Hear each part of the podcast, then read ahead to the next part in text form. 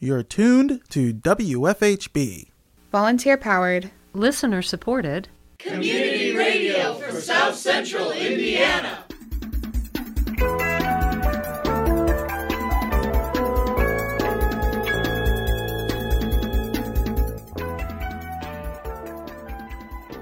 Good afternoon. Reporting for WFHB, this is Cade Young.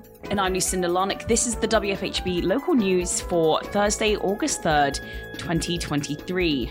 This week, WFHB correspondent Abe Shapiro speaks with Jeremiah Frei Pearson, Harriet Lowell, and representatives from Westchester Disabled on the Move in their lawsuit against the rideshare company Lyft on a lack of wheelchair accessible vehicles, or WAVs. That's coming up in today's edition of Disabulletin. Also, coming up in the next half hour, on Tuesday, a federal grand jury charged former US President Donald Trump with four felony counts for Trump's alleged interference with the 2020 election. More coming up next in your State House Roundup.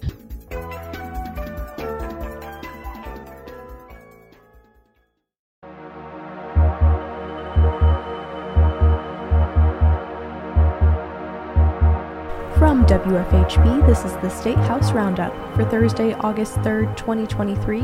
I'm Brookelyn Lambright.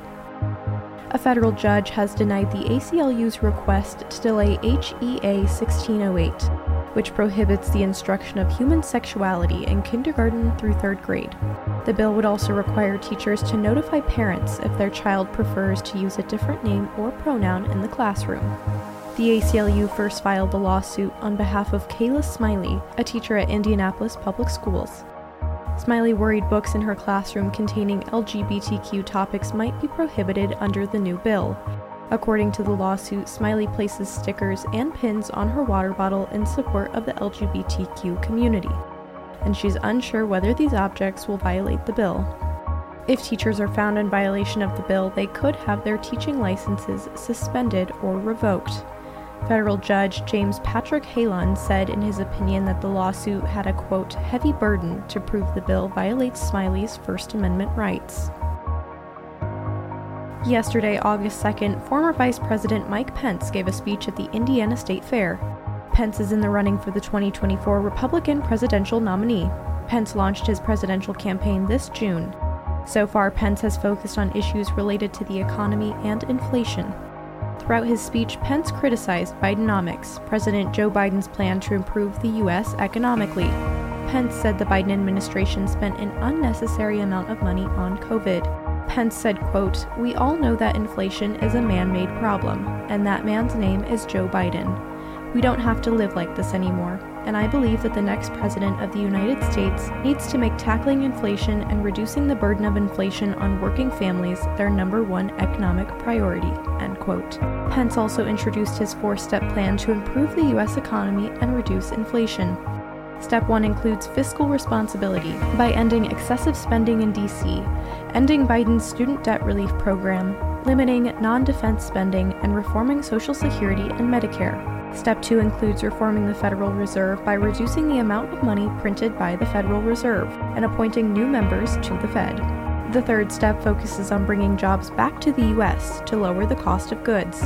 The fourth and final step would unleash America's energy by reopening pipelines, thereby lowering the cost of energy. After delivering his half hour speech, Pence ended it saying he has faith that God will heal America. Pence's Christian beliefs have been a large factor in his campaign thus far, as he tries to appeal to Christian working class voters across the country. On Tuesday, August 1st, a federal grand jury charged former U.S. President Donald Trump with four felony counts for Trump's alleged interference with the 2020 election. The felony counts include conspiracy to defraud the United States, conspiracy to obstruct an official proceeding, obstruction of an attempt to obstruct an official proceeding, and conspiracy against rights. The indictment says Trump, along with six co conspirators, crafted a campaign to overturn President Joe Biden's win in the election. Former Vice President Mike Pence tweeted, quote, Today's indictment serves as an important reminder. Anyone who puts himself over the Constitution should never be President of the United States. Our country is more important than one man. Our Constitution is more important than one man's career. End quote.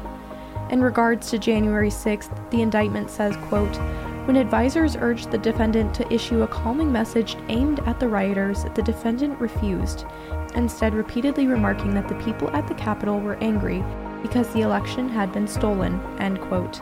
Trump is set to appear in court today to begin his trial.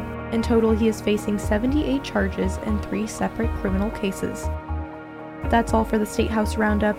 For WFHB News, I'm Brookelyn Lambright.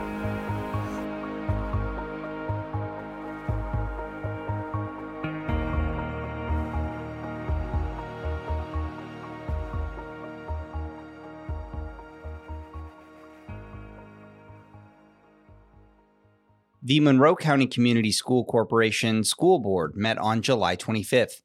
The school board voted to approve Resolution 2023 15, a resolution to initiate amendments to the MCCSC governing plans.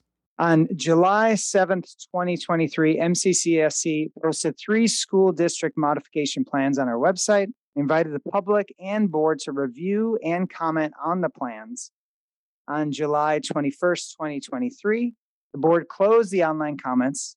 Board officers met with representatives from the Indiana Business Research Center to discuss relevant additional questions and comments received from the two community members who submitted comments. From this process, the original plan, Plan A, is being recommended as a selected map as it most closely meets our stated goals. The new board districts have a total population ranging of 17,025 to 17,000. 687, with the difference of any district from the mean being no greater than 2%, a significant improvement from our cor- current board districts.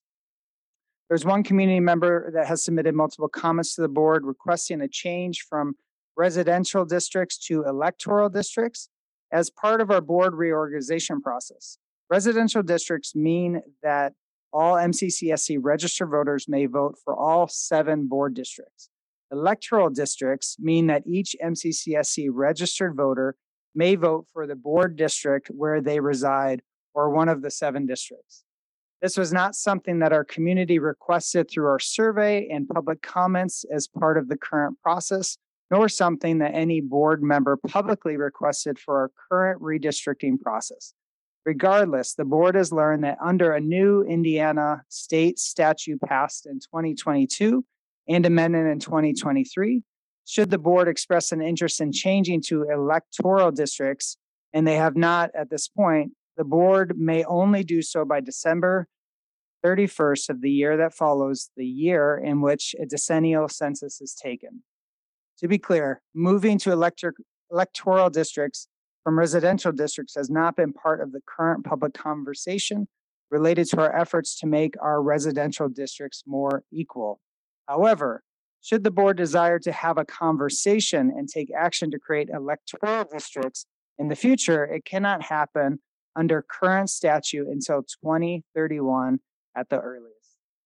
Based upon the stated priority to create districts representing a more equal number of people, I am pleased to recommend approval of Resolution 2023 15 and the accompanying maps and descriptions that accomplish our stated goals. Also during the meeting, Lucas Calhoun, the new principal of Bloomington Graduation School, introduced himself.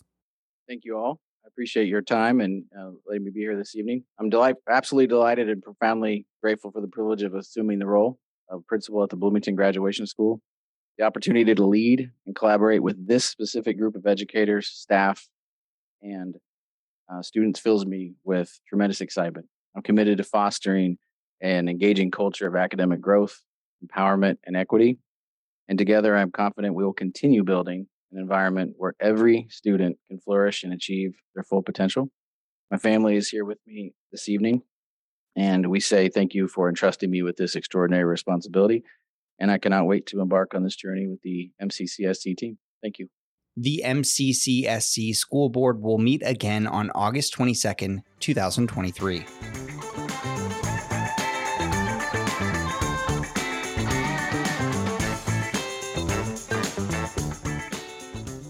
This week, Abe Shapiro speaks with Jeremiah Frei Pearson, Harriet Lowell, and representatives from Westchester Disabled on the Move in their lawsuit against the rideshare company Lyft on a lack of wheelchair accessible vehicles, or WAVs. We turn to Shapiro for the latest edition of Disabulletin on the WFHB local news.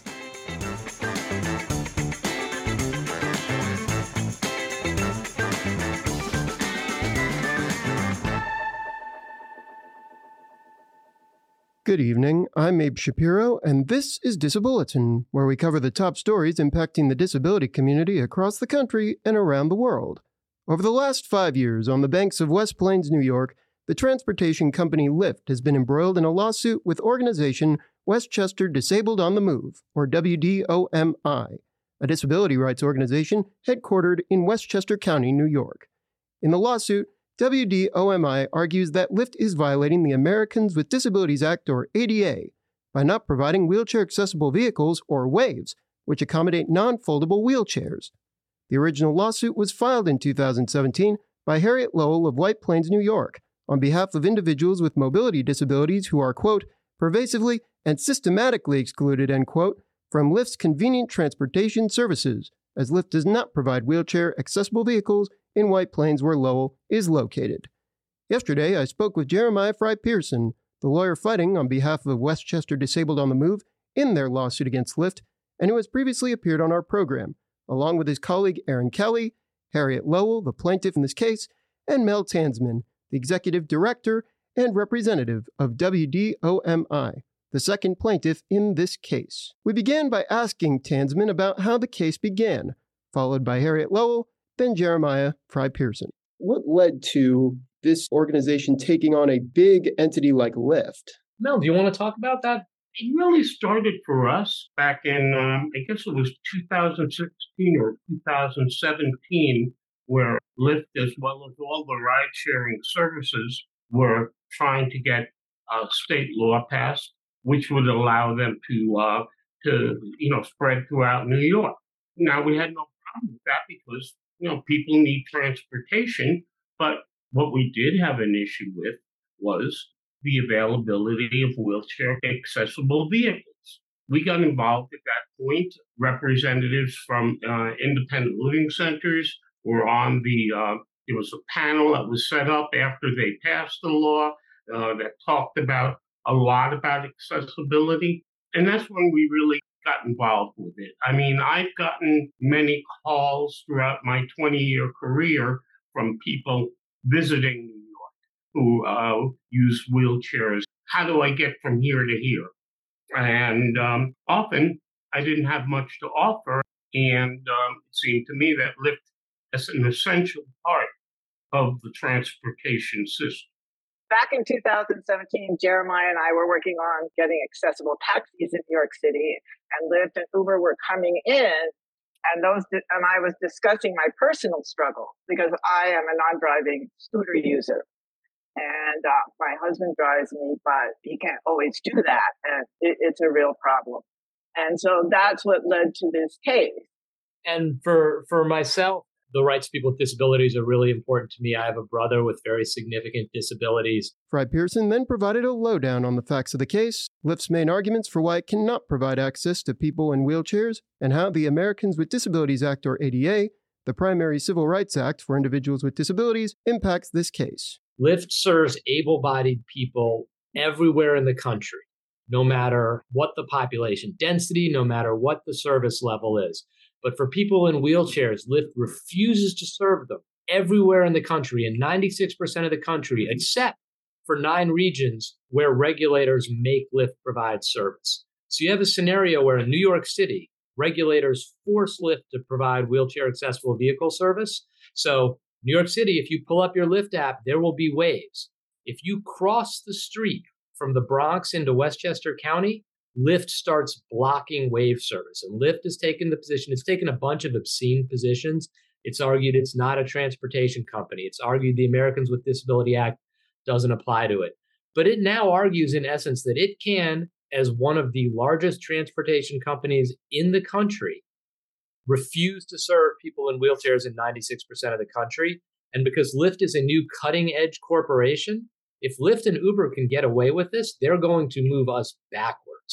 And the ADA is all about moving us forward. I'm pretty sure this is the case. It's Title III of the ADA, which forces private entities um, and, in particular, public accommodations to serve people with disabilities. The basic point of the ADA is if you operate a public accommodation, you have to make reasonable accommodations to your services to allow people with disabilities to have the opportunity to participate. And Lyft's position is first, that it's not a public accommodation, which is insane. Second, it's not a, a transportation um, provider, which is insane. And third, there's nothing it can do to serve people with disabilities in the 96% of the country or refuses to serve people with disabilities. And that's insane because in 4% of the country it does. So, how hard is it just to do what you do in the 4% in the other 96%? A common concern amongst rideshare companies is that there's an insufficient supply of waves in the country to provide on demand service and the cost of modifications.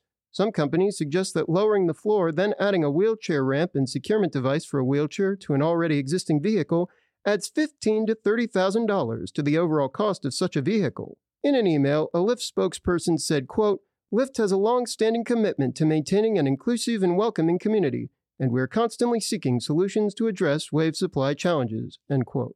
I also asked Jeremiah Frei Pearson how Lyft might prevent people from obtaining access to waves in other parts of the country using a toggle and blocker, and if it is possible for both tools to be removed by Lyft. Frei Pearson elaborated. In some of the cities where Lyft has been forced to provide wheelchair accessible vehicle service, it uses the toggle to suppress service. And briefly, what the toggle is, is all ride modes appear on mo- except for wheelchair accessible vehicles in every every other ride mode that Lyft has will appear automatically on your phone if it's available. So you can pull up your phone and you can see Lyft Green, you can see Lyft Lux, you can see Lyft XL. They'll just automatically appear. But in some cities, Lyft has does it so to find wave service, you have to use a toggle, which is this complicated series of hoops you have to jump through in order to find wave service. In New York City, they ordered Lyft not to use the toggle, and wave service increased by 500%. So, one of the things that we're asking for is once Lyft stops nationwide discrimination and turns off the blocker, they shouldn't be allowed to turn on the toggle and suppress wave service. Um, those are all things we're going to be asking the judge for. But the first and most important thing is just stop blocking service. It's it's not difficult at all. What Lyft does is in the 4% of the country, if you say, hey, I have a wheelchair accessible vehicle and you're a Lyft driver, then Lyft makes it known that there's a wheelchair accessible vehicle that's available. And if you need a wheelchair accessible vehicle, you can call it. Um, in 96% of the country, Lyft blocks you from saying, hey, I have a wheelchair accessible vehicle, or hey, I need a wheelchair accessible vehicle. Um, one ironic thing is one day, Lyft's programming got messed up and it turned its blocker off in Denver. And all of a sudden, all these people were like, hey, I have a wheelchair accessible vehicle. I want to give a ride in Denver. But in Denver, Lyft isn't forced to provide this service. So what did Lyft do? Did it allow the rides to happen? No, no, no. It dropped everything and kept blocking. Um, so all we're at, we're actually our expert um, helped force Lyft to provide good service in New York City, and we're gonna we have detailed proposals for how Lyft can provide the best service. But our first request is really simple. Lyft needs to stop blocking wave service everywhere in the country. That will cost Lyft virtually no money, and the result will be transformative. And it would be good if Lyft, which pretends to be a progressive company, stopped discriminating. I asked Lowell about how the lack of wheelchair accessible vehicles impacts her daily life and what she, along with WDOMI and the disability community of Westchester, sought from the case. You know, there have been times when my husband was like in the hospital. He had a pulmonary embolism actually twice. And I couldn't get to the hospital because, you know, he couldn't drive me. He was in the hospital. And, um, you know, many other less dire things happen. But, you know, if I need to go someplace and I want to go on my own, you know, I should have the same rights as non disabled people throughout Westchester and throughout America. You know, there are a lot of people like me in this area and, and throughout America. And there's really no reason why we should be served the same way as everybody else. I asked Frei Pearson about the regulation of such rideshare companies in New York State. the Taxi and Limousine Commission of New York is one of the primary regulatory uh, agencies, right, regarding uh, transportation uh, in the uh, in the state. Is that correct?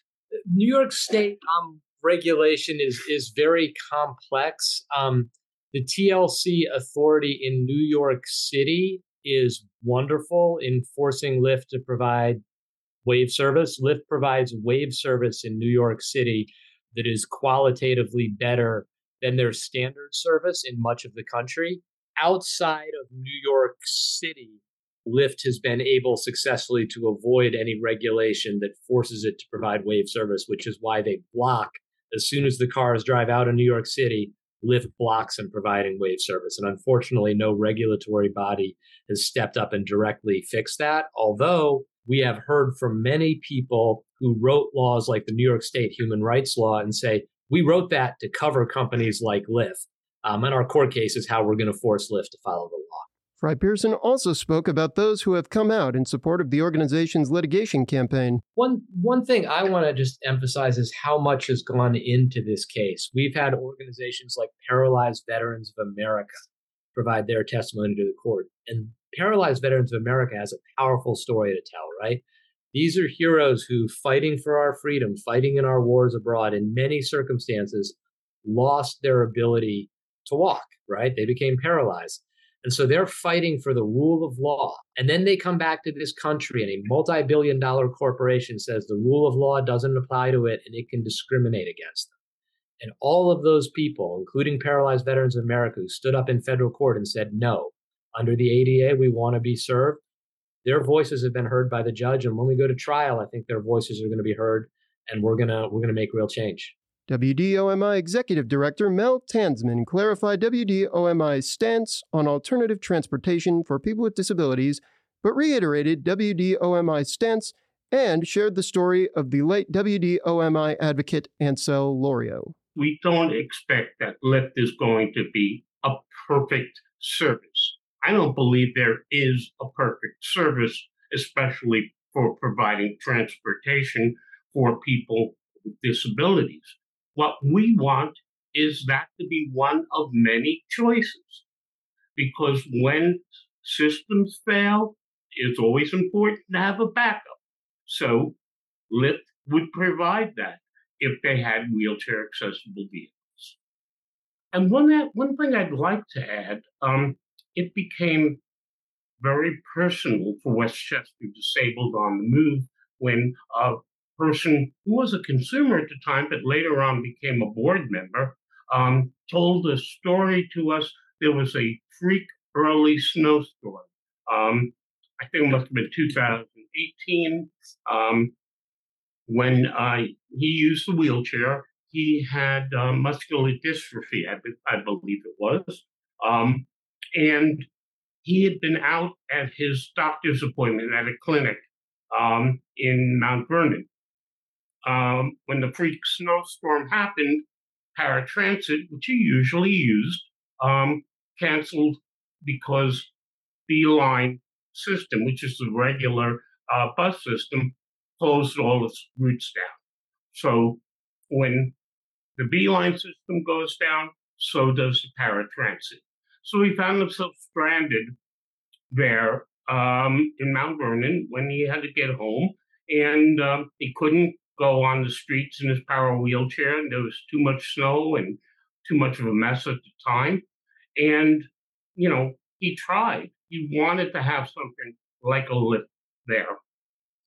Ultimately, what had to happen was the only way they could get him home eventually was to first take him to the emergency room of a hospital. In other words, having to call an ambulance as if he had an emergency and had to be uh, at least, excuse me, assessed in an emergency room, uh, if not admitted.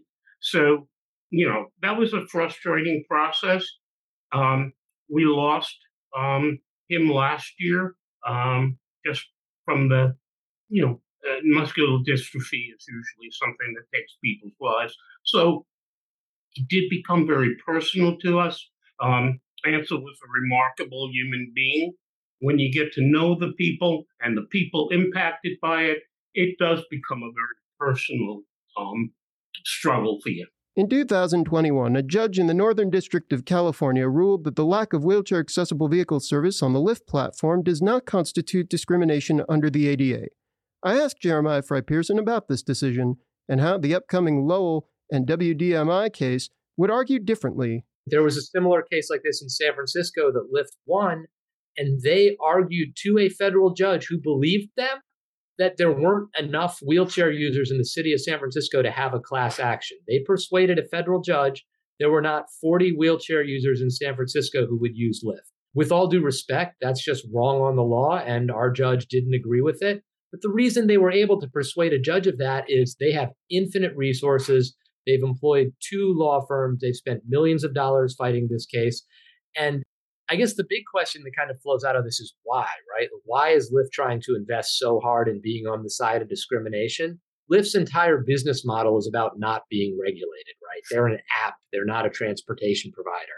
They don't have to pay their workers under the labor laws, all that stuff. So they don't want to have to serve people with disabilities. They don't want to be made to do it. And it's really unfortunate. They're going to throw everything in the kitchen sink and we're going to have a trial.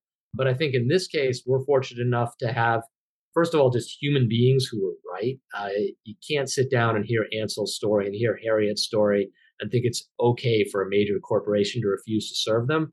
And second of all, I'm blessed to be part of a really talented legal team when Lyft convinced a federal judge that there weren't 40 wheelchair users in the city of San Francisco, we beat that by going out and getting hundreds of declarations, sworn pieces of testimony saying, Hi, I'm a wheelchair user and I want to use Lyft.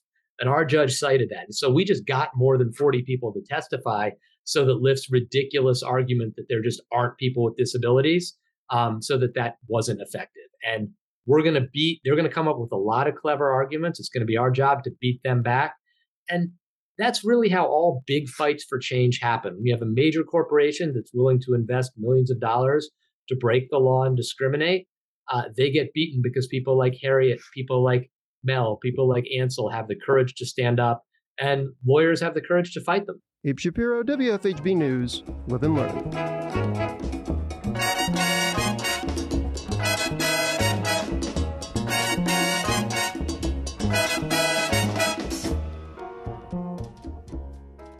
Support for the WFHB local news is brought to you by MPI Solar, a Bloomington business specializing in solar hot water, solar electricity, and solar hot air systems. MPI Solar designs and installs solar power generation systems that encourage independence and individual responsibility. More information online at mpisolarenergy.com.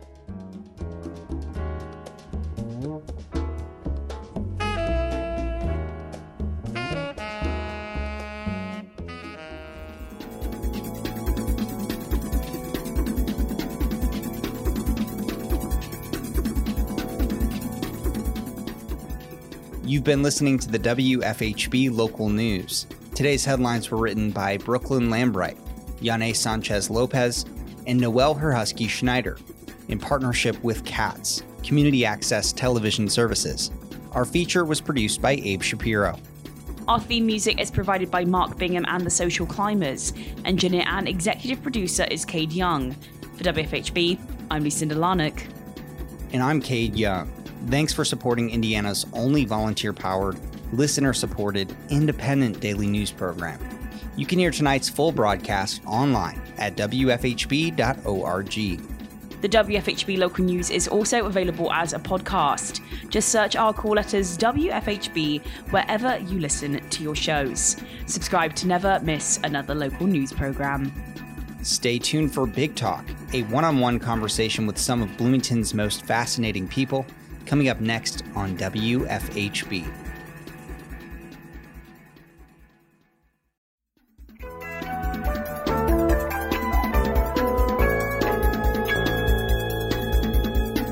You've been listening to the WFHB local news on WFHB Community Radio. Our news is written and reported by volunteers working to provide local news, cover local issues, and strengthen our local community. We invite you to participate you may submit questions, comments, and story ideas to news at WFHB.org. You can become a WFHB local news volunteer by attending new volunteer orientation.